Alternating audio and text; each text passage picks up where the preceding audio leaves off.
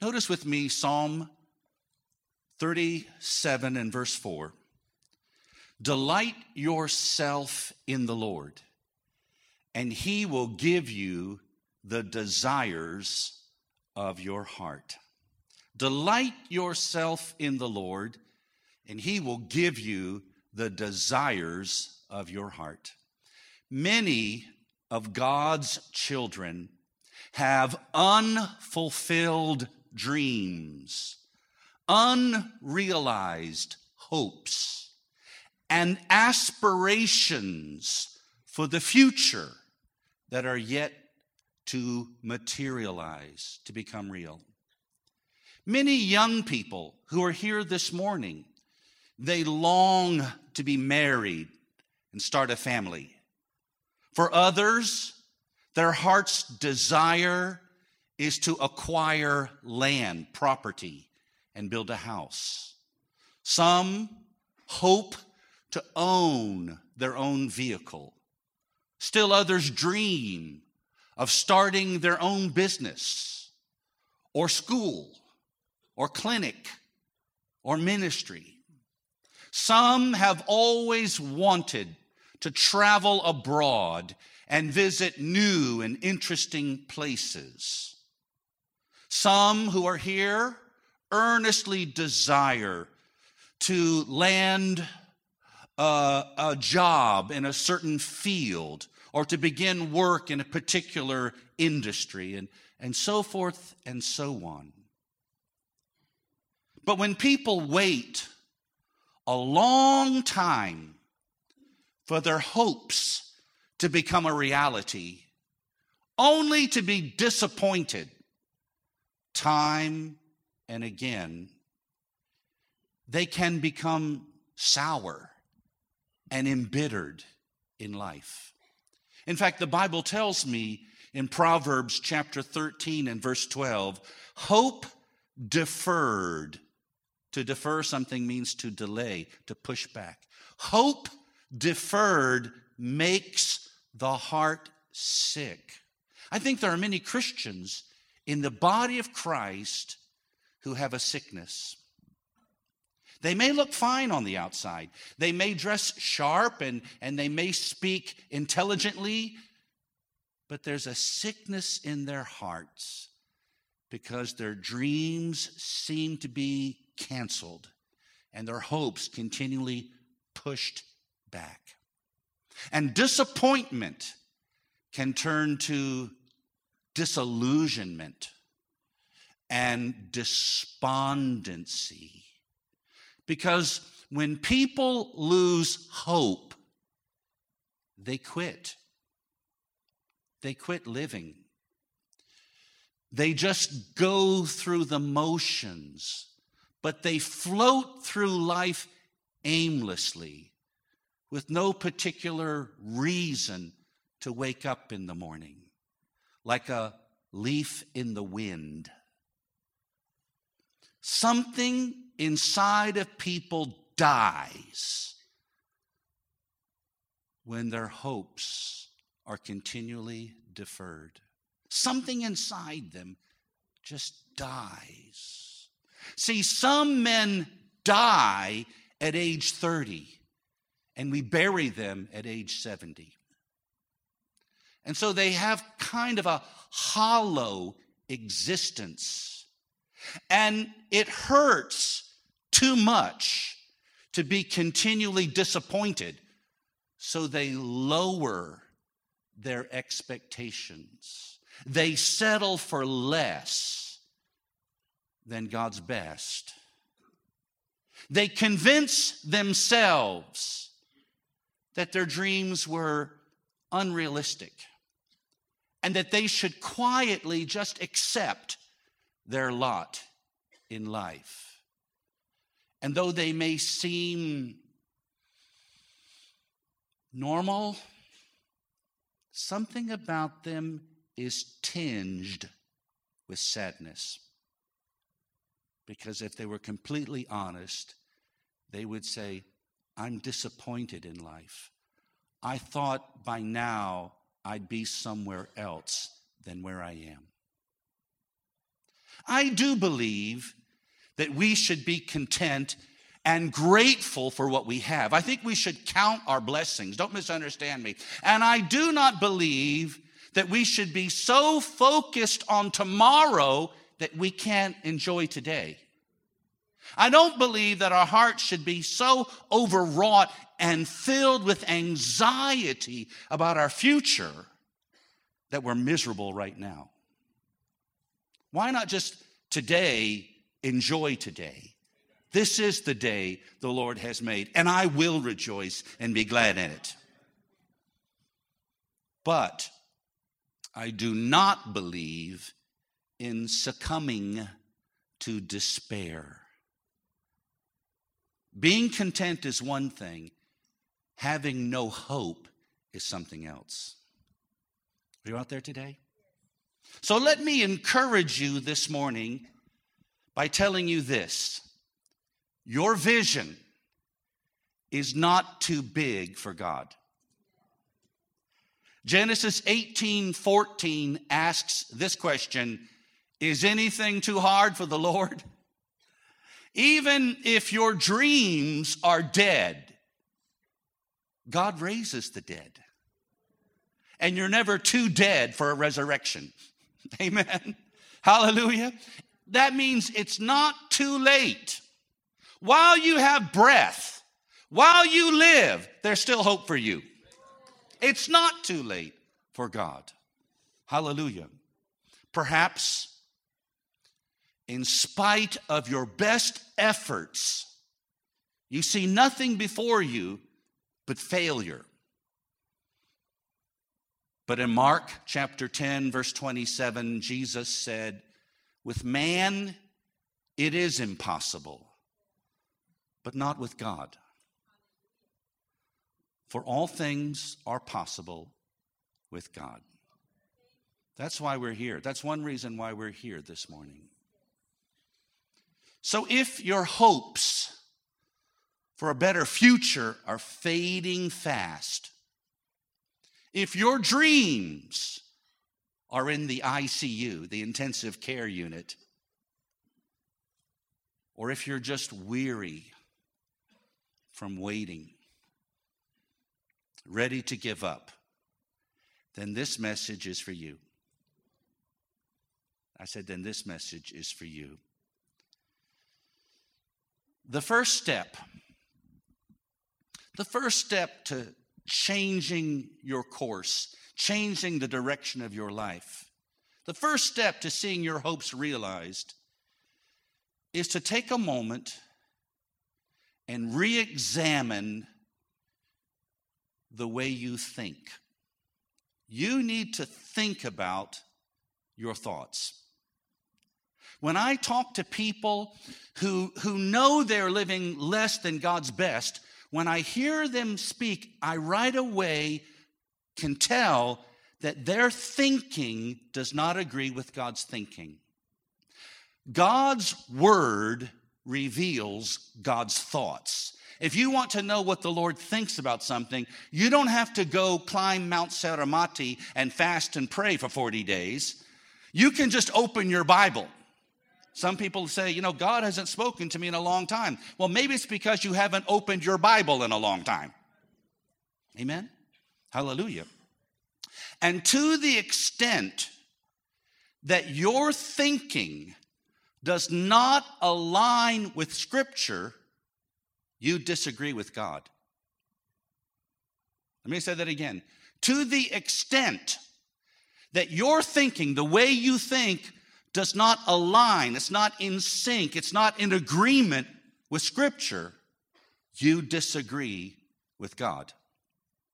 And you cannot receive God's help if you are constantly contradicting what God has said. See? So you need to agree with God, stop disagreeing with Him. And that means before God can change your life, He has to change you. And usually the first thing He wants to change, I'm speaking to believers, usually the first thing He wants to change is your thinking. The Bible tells me that a transformed life is the result of, renew, of a renewed mind. And the renewing of a mind is a process. You can't just say, Yes, on Thursday, January 20th, 1987, my mind was renewed. That's like saying on January 7th, uh, 20th, 1987, my hair was combed. I mean, you have to comb your hair every day. I mean, some of you maybe don't have to worry about that, but the rest of us, you have to comb your hair every day. You have to keep your mind renewed. Amen? We come to church and renew our minds. We go home and watch CNN and unrenew our minds. Amen. Hallelujah. Notice the scripture. Romans 8:31. If God is for us, who can be against us? If God is for us, who can be against us? That's not a question. That's a statement of fact. God is not against you. Are you out there today? He may not appreciate everything you say. He may not always condone your behavior, but He's not your enemy. He loves you dearly, and He wants what is best for you. He's not your adversary, He's your Father.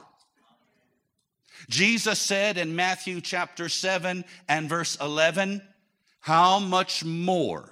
Somebody say, How much more? How much more will your Father in heaven give good things to those who ask him. Now, I have, oops, sorry, I have three children whom I love dearly. And if even one of them is not doing well, it bothers me. It bothers my wife.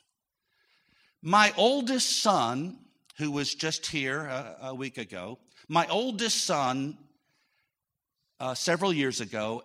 My oldest son, after going through a lengthy hiring process, secured a good job with one particular company in America. But then, because of some misunderstandings, uh, I think there was, you know, in every in, in the corporate world, there's a lot of politics that go on, and you know, jealousies and that type of thing. And I don't know all the reasons. And then I think some things he did wrong. But after just a couple of weeks, a few weeks, he was dismissed from that job. And I, when I heard the news, it broke my heart because he had worked so hard to get the job and then so quickly he lost it. He just come out of college and that was a, a long journey for him too. It broke my heart. I literally wept. I had tears just coming, streaming down my cheeks, and I prayed as hard as I know how. And thank God he bounced back. You know, it's a disappointment, but he bounced back, and, and later he got a, another job. I think maybe we could say even a better job than that one.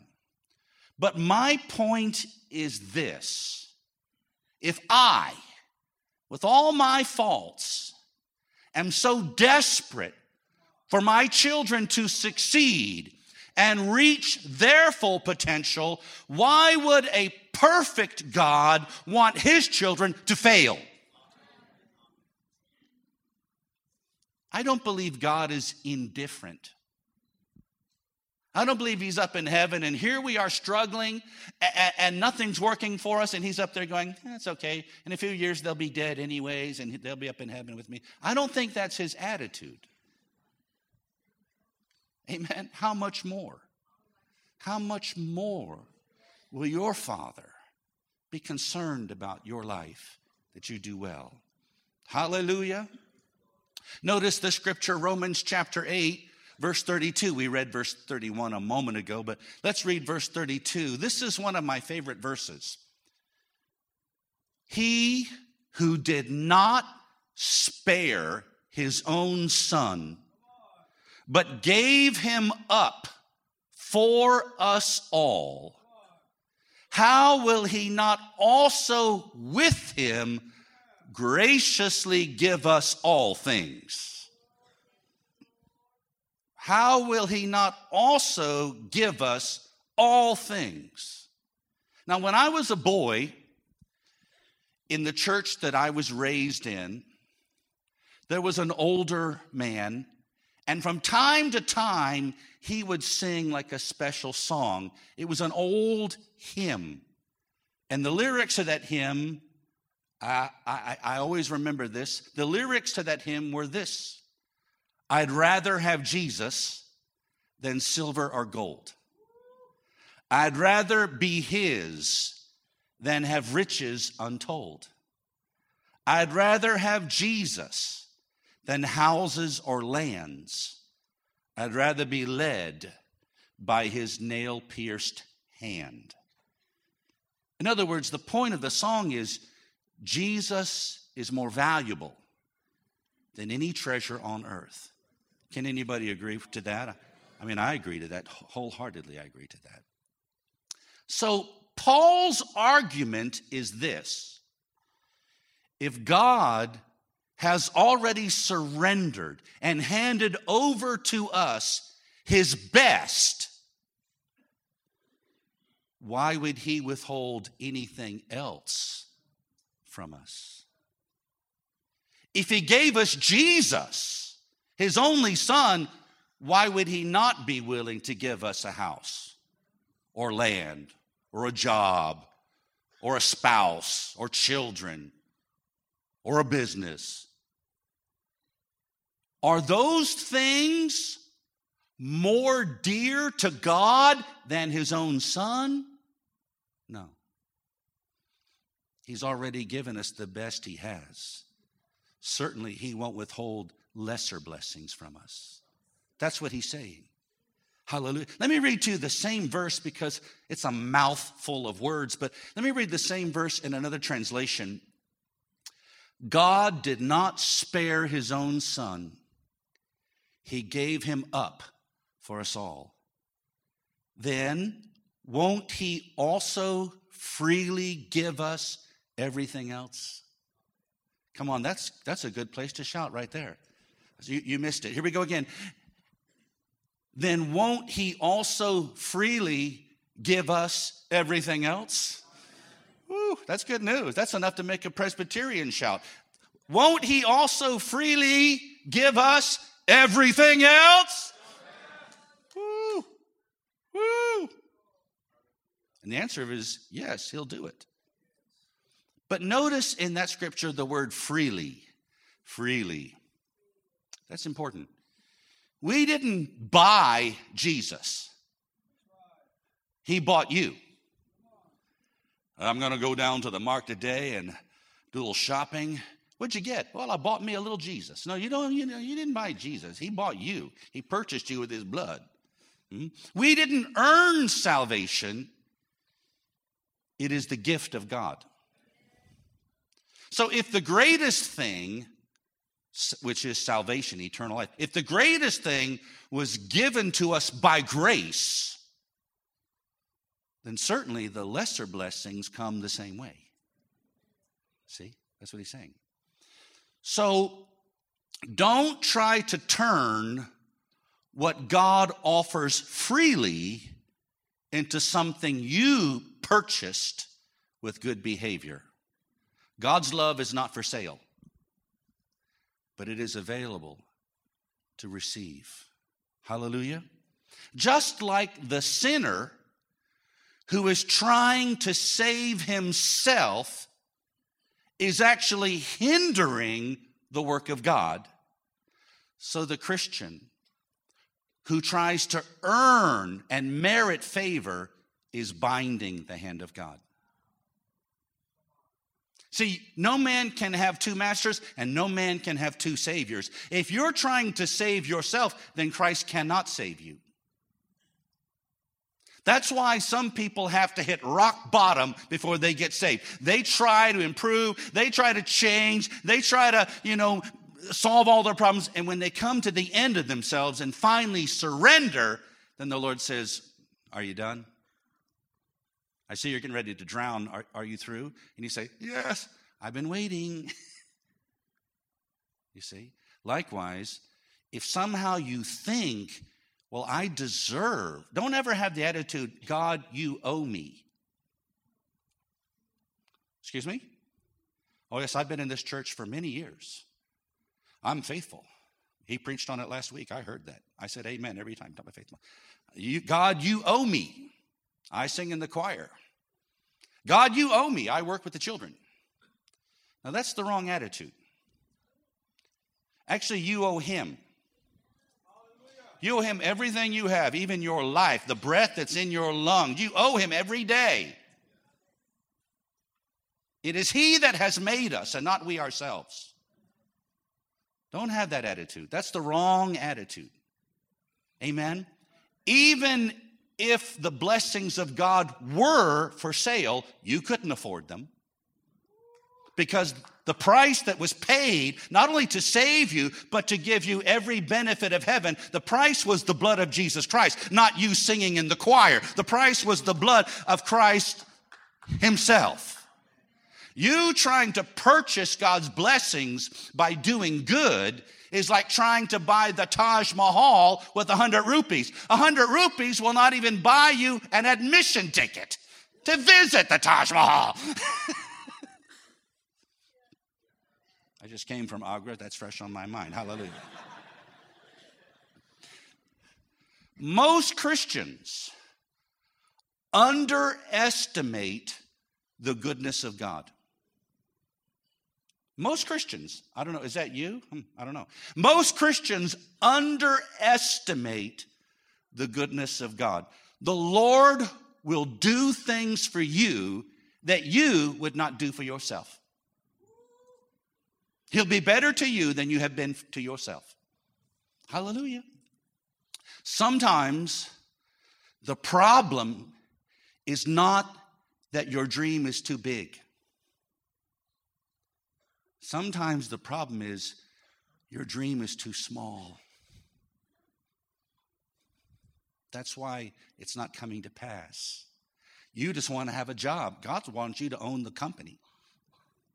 You just want to have your own little flat. God'd like you to build a house, build a, a, a, a multi story building. God, God is able to do exceeding abundantly beyond. So don't limit God with your small thinking. One fault I find with so many people is they have small thinking. As if, you know, like they come to church and sing about he's El Shaddai, you know, he can change the world, everything like that. And then after all of their singing, they say, God, can I have 10 rupees? As if like God would be sweating buckets over that. Ooh, 10, I can give you five. I, I, I can maybe give you six. No, no. That, he, for the one who created the worlds with his words, it would be impossible for your dream to be too big for him. Why not aim for the stars, so to speak, figuratively speaking? Why not aim for the stars and hit the moon? Then aim at the ground and hit it right on target. you have low, people suffer from low expectations. I see that a lot in Northeast India. Very low expectations. All I want is a cup of tea and a biscuit. Oh, God bless you. But maybe that's not all God wants you to have. Maybe my son would be, just be sleeping under a bridge and eating wild mango fruit and drinking from the nala, and he's happy as a lark. But that doesn't mean I'm happy.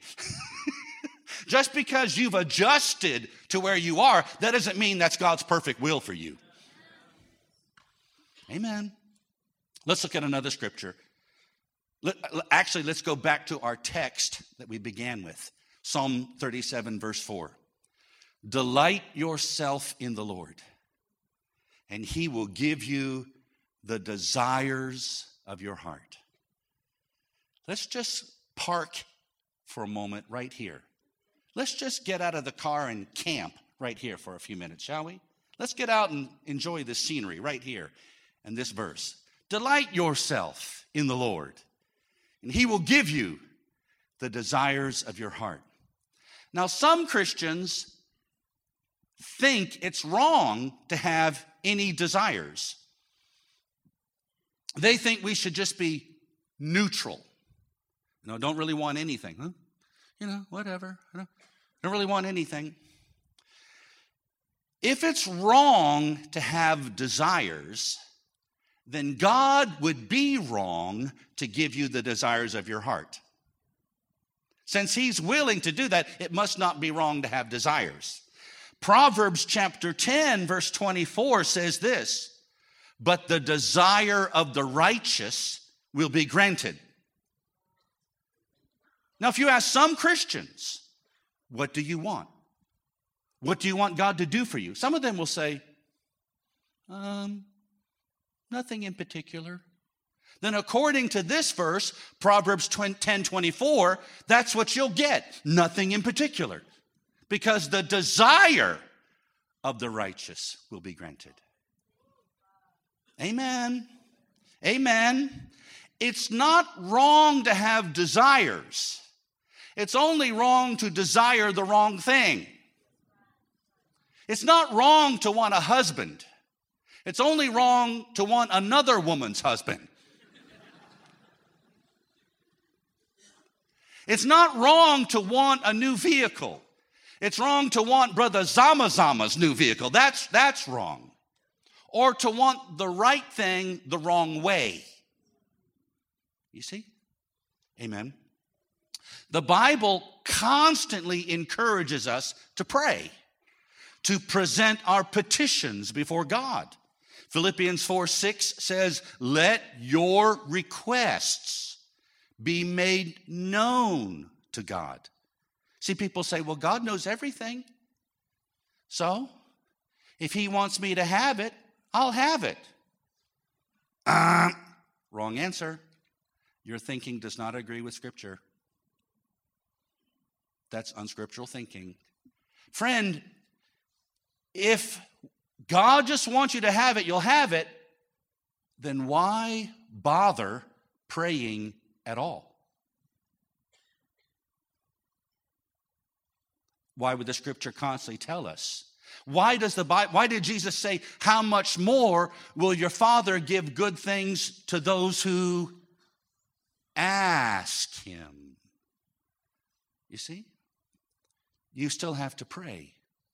You still have to ask. James 4 2 says, You do not have because you do not ask. Notice he didn't say you do not have because God doesn't want you to have it. I mean, that could be true, but it also is true that it may be you haven't asked for it. It's amazing to me how many Christians will candidly share with others their dream.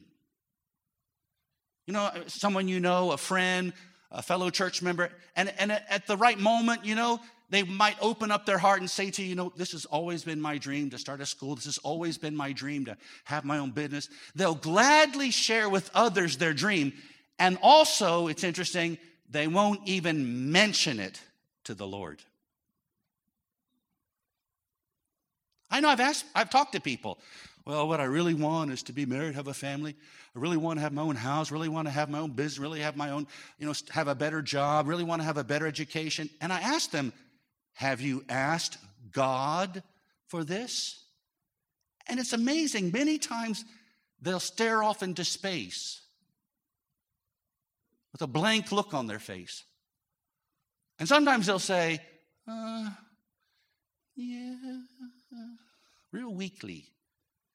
What they should have said is, with all my heart, every day, constantly, that's my request. But they don't do that.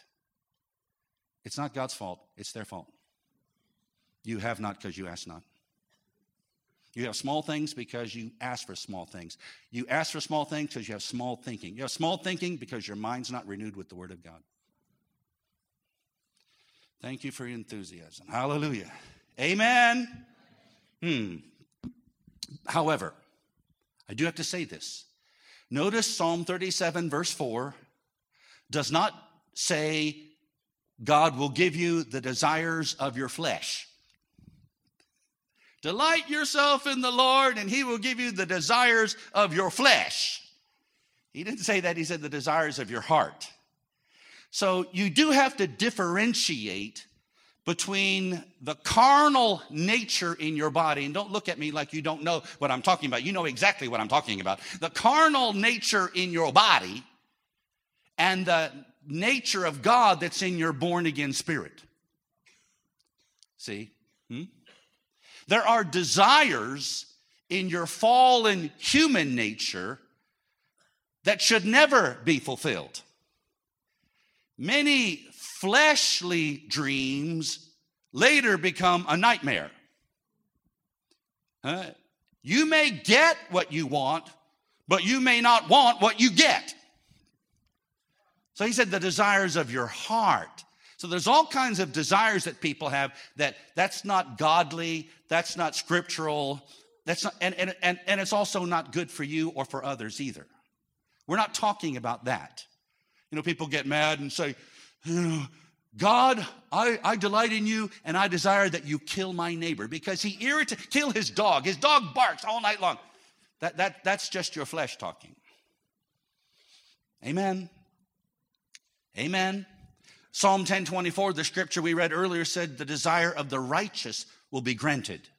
Well, the implication is that those desires would also be righteous desires, not sinful desires. God's not going to help you sin. It's my dream to be a mafia don. that people would kiss the ring and say, Oh, Godfather, so you came to my daughter's wedding. You know, that, that is not God's dream for you. I can assure you that. You've watched too many movies. now, let me say this. I have heard some uh, Christians interpret this verse, Psalm 37, verse 4. I've heard them interpret the verse this way that God will give you the desires of your heart, meaning that actually God will put those desires in your heart. I don't totally disagree with that, but I also don't think that's what that verse is saying. Let me read you, it's not in my notes, it won't be on the screen, but let me read you another translation. It says this this is the uh, NCB translation, and he will grant you what your heart desires.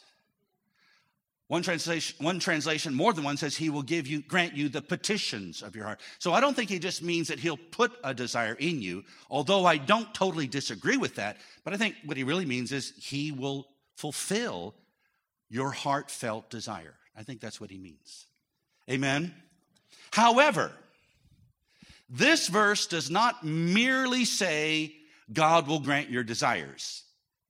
The first part of the verse says, Delight yourself in the Lord, and he will give you the desires of your heart. See, there's a requirement, there's a prerequisite, there's a condition which must be met. You delight yourself in the Lord. That's your job. He will give you the desires of your heart. That's his job. See, some people are trying to do God's job, they're not doing their job. You, you're not even doing a good job of doing your job. Don't worry about trying to do God's job. Amen.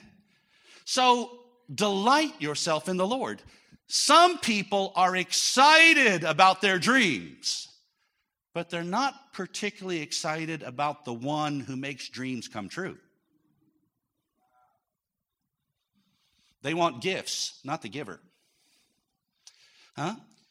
If you're only interested in what God can do for you and not thrilled in simply knowing Him, then you don't qualify for this promise.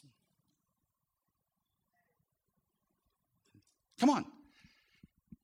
If you're only interested in what God can do for you, that's all you want. I just want to be healed. I want to prosper. I want this. I want that. But you're not even interested, other than sort of a passing interest. You're not thrilled. You're not enthusiastic to know Him, to be in His presence. Then you don't qualify for this promise. And that may be the reason why your dreams are on hold. Hallelujah. It's going to get even quieter now because let me tell you this the word delight delight. Somebody say delight. I didn't say Delilah, I said delight. Yeah, thank you. The word delight, you know what it means. It means to find pleasure in, to enjoy. So, what do you delight in? Huh? There are many who endure being a Christian, but they don't delight in being a child of God. Some people, they have this like, I'm a martyr attitude because they come to church on Sunday. I could be home watching cricket, but I came today. You know, you're not a martyr. come on. When you come to church, you're not doing God a favor, you're doing yourself a favor. Come on. Hallelujah. God doesn't want you to endure walking with him. Oh, it's so hard. It's so difficult. Jesus said, My, my yoke is easy, my burden is light. I don't know who you're walking with. Huh? Amen. If you delight in the Lord, then you will also delight in the things that bring you closer to Him. If you love cricket, that's what you love to talk about too. And you love to be with others who love cricket. And you love to watch cricket. And you love to maybe uh, go to cricket matches. And you love to uh, you know learn about the, the players and, and the teams and the et cetera et cetera. So you love everything connected with it. And if you love god if you delight in god then you're interested in everything that has to do with him. Hallelujah. So Delight yourself in the Lord, and He'll give you the desires of your heart. Do you take pleasure? Do you enjoy worship?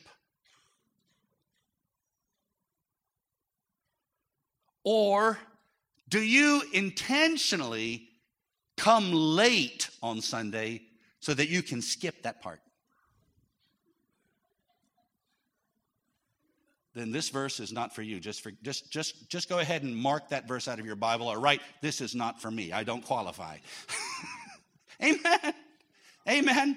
Well, you say, Brother John, you see, it's not my style.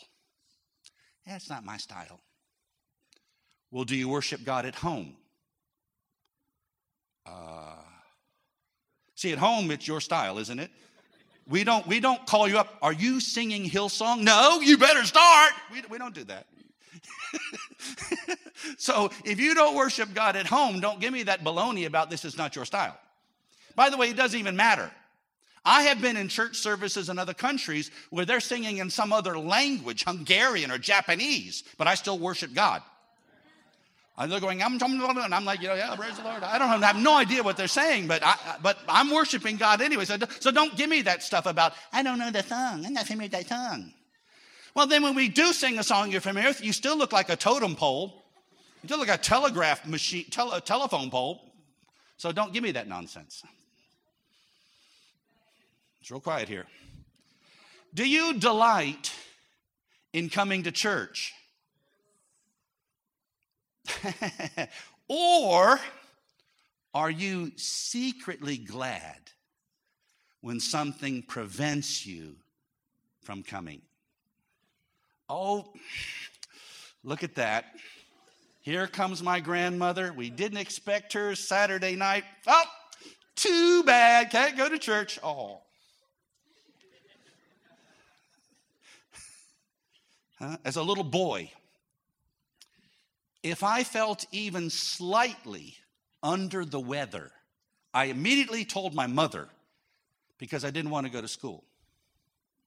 I mean, like, I was looking for something. Like, I'd wake up and if it, yeah, yeah, mom, uh, and then I would exaggerate, mom, I don't feel good. But the problem was my mother was a nurse. You'd think that that would make her very compassionate. No, no, no. She'd seen people with bullet wounds and limbs cut off, so she was not impressed with a sore throat. One time, I hope I don't freak you out by saying this, but one time I was eating my breakfast and I said, I don't feel good. She said, You'll, you'll be fine. And I ate the breakfast and then, you know, I, I puked. It all came out. Blech. And I said, Mom, look. And she said, Oh, fine. Now it's out of your system. You're good now. You go, go on to school. My goodness. And then when, when I was a boy, of course, you know, we lived in a colder climate, but if it snowed in wintertime, if it snowed, then because we didn't get snow a lot, but if it snowed, often they would close the school because the snow's too thick, nobody can drive. So at night in the wintertime, I listened on my radio to the weather report. There's a cold front coming in. Mom, mom, cold front coming in. and, and I would I would I would stay awake at night and look to see like one snowflake. Look there, there it is, there it is. We better call the school and see if there's going to be open tomorrow. Because I didn't want to go. Why does that sound like some of you? well, it's Sunday morning. Yeah, but honey, look, I see something in the sky a cloud the size of a man's hand. I, I think we better stay home. I, hallelujah. The New King James Version says this Delight yourself also in the Lord. It adds that word also. That word also means in addition. So that means this is not the only requirement. There's some more things, other conditions to be met. So let's go back to the previous verse. Are you still here? Psalm, I'm, I'm trying to help you. Psalm 37, verse 3, that's the verse before. It says, Trust in the Lord and do good, dwell in the land and befriend faithfulness. So here's the first requirement not only to delight in the Lord, trust in the Lord. If you trust in the Lord, you are looking to Him, you are relying on Him. So if you are dismissed from your job, you don't panic. You're not sullen or gloomy because God is your source. You may lose your job, but you have not lost your God. Hmm? Whatever you trust in, you will hold on to tightly. Whatever you trust in, that's what you have a tight grip on. And that's why some people are tight fisted with their money. Now it's really quiet here today. I've already taken up the offering, so just relax, okay? He's going to take up another one. I knew it. Come on. That's also why some needy people cling to others. So I was in the country of Haiti, which is a little island, a very impoverished island in the Caribbean.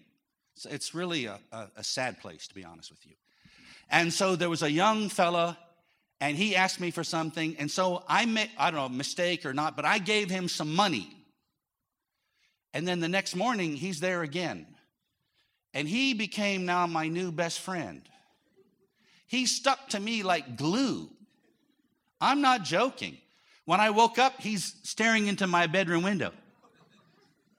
When I walked outside to go somewhere, he's right with me, right in stride with me. Where are we going today, friend? Friend, where are we going today? Man, I'm telling you, when people get their eyes off of the Lord and onto me, that's when I stop helping them. Because now I'm doing them more harm than good. It's real quiet today. Hallelujah. Trust in the Lord. Somebody say, trust in the Lord. In a time of crisis, what you trust in is what you first reach for. In a time of crisis, you got a bad report. Some unexpected tragedy has occurred. What you trust in is what you first reach for. Hmm? What's your initial response when you hear bad news? Do you look to the Lord and stand on His word? Or is that the furthest thought from your mind? Come on, some people believe in the Bible on Sunday morning from 10 till 12. That's not going to cut the mustard. God isn't a two hour God, He's a full time God, and you can't be a part time Christian and have a full time God work in your life the way you hope He will. Are you out there today? Hallelujah. I'll tell you this uh, my father, he went home to be with the Lord a few years ago. My father, and I hope it's okay for me to say this, but my father, he slept every night with a revolver under his pillow, a, a gun. Boom, boom, boom, boom. He slept every night with that, that, could only happen in America, right? He slept with a revolver, maybe not, a revolver under his pillow. Now, I, believe, I'll just say this I believe you have a right to defend yourself. I'm not necessarily opposed to that, although I personally, just John Roughton, I wouldn't want to have a gun under my pillow. I mean, you know, I might toss, turn, and blow a hole in the back of my head. I don't think that's a good idea personally. I, that's just me, you know, but. So I'm not necessarily, I, I believe you have a right to defend yourself, but my point is, well, it sounds like that that would be the first thing you would reach for. Do you reach for your weapon or the word? That proves what you really trust in. Psalm 20, verse 7 says, Some trust in chariots and some in horses, but we trust in the name of the Lord our God. Your trust is not proven on Sunday during the service. It's proven at 3 o'clock in the morning. It's proven in the difficult times. Amen? Notice this. I got to wrap this up. I'm almost done. Notice this. Trust in the Lord. And then it says, and do good. That's the second point. And do good. If we have experienced God's goodness, we should also show and demonstrate God's goodness to others. Many people who are, are dream chasers are so focused on their own desires that they are completely oblivious and blind to the hopes and aspirations of other people. Are listening to me? Hmm? If you want your dream to come true, help someone else's dream come true. It's a spiritual principle. And whatever dream that you have that has come from God's heart, it will involve helping other people. Whatever dream you have, if it came from heaven, I promise you this it will include helping, blessing other people. So, in other words, you can't be so self absorbed. All I think about is me, my dreams, my ambitions, what I want. That's not the way. You've got to consider there's a world of people out there. There's someone sitting next to you right now. They have dreams too. They have hopes and aspirations also. Help others, and God will see to it that others help you. Amen. God does not give purely selfish dreams. Then notice this dwell in the land. Dwell in the land. I think we could interpret that phrase this way stay where God has put you. Stay where God has put you. Proverbs 27, verse 8 says this like a bird that wanders from its nest is a man who wanders from his place. Stay in your place because that's where you will experience your grace. God's provision for your life is connected to a certain place. I said, God's provision for your life is connected to a certain place. In the midst of a terrible drought and famine, God sent Elijah to a place. And he said, Go there, and the ravens will feed you, and you'll drink water from the river. When the river dried up, God said, Here's the next place for you to go. And I've commanded a widow there to feed you. Your provision is connected to your place. So if you're not in the right place, you may struggle. Things may not go right for you. Are you out there today? Some people, for example, are believing God for a house. But what would be the point of building a house only to find out it's not God's will for you to live there?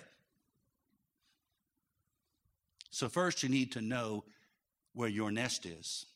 Amen. Before, I'm going to get in trouble right now, but here we go. Before I came to India, uh, I was somewhat interested in one young lady. I was single in those days. I was somewhat interested. Here we go. I may need a ride home after the service is over. I was somewhat interested in one young lady, and she was somewhat interested in me. And then I came to visit Calcutta in 1989. And during that time, she dropped me like a hot iron, like a hot potato. She dropped me, kathud, to the ground. At the time, I was disappointed. I could hear it on, I called her from India. I called her from Calcutta, and I could hear it in her voice. She's in America. I couldn't see her. We didn't have FaceTime and all that. I could hear it in her voice. When I hung up the phone, I knew I was in trouble.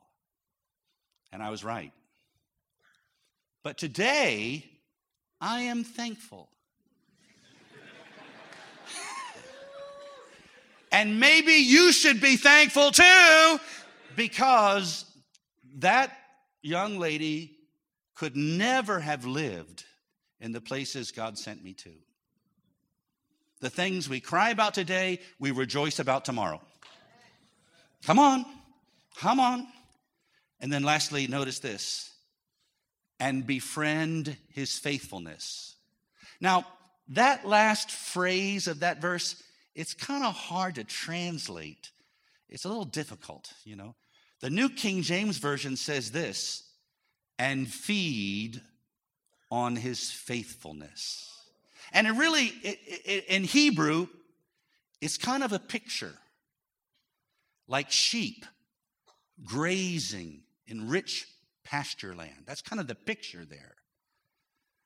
Stay where God puts you and then feed like, like, like lambs feeding on the green grass, the rich pasture land. See, the Bible tells me in Psalm 23 the Lord is my shepherd. I shall not want, means I won't have any lack in my life. But see, that's the first verse of the psalm. The second verse says, He makes me, Psalm 23, verse 2, He makes me to lie down in green pastures. He makes me. He's, he leads me beside still waters. See, the shepherd doesn't follow the sheep. The sheep follow the shepherd. The Lord is my shepherd. Where God guides, he provides. So if you want that dream to come true, stop trying to pull God where you want him to take you. And let him take you where he wants you to be. And I can promise you this where he leads you, may not be the place that you would choose. But God knows best. And this is where the trust comes in. This is where the trust comes in. And delight yourself in the Lord. And He will give you the desires of your heart. Does that help anybody this morning?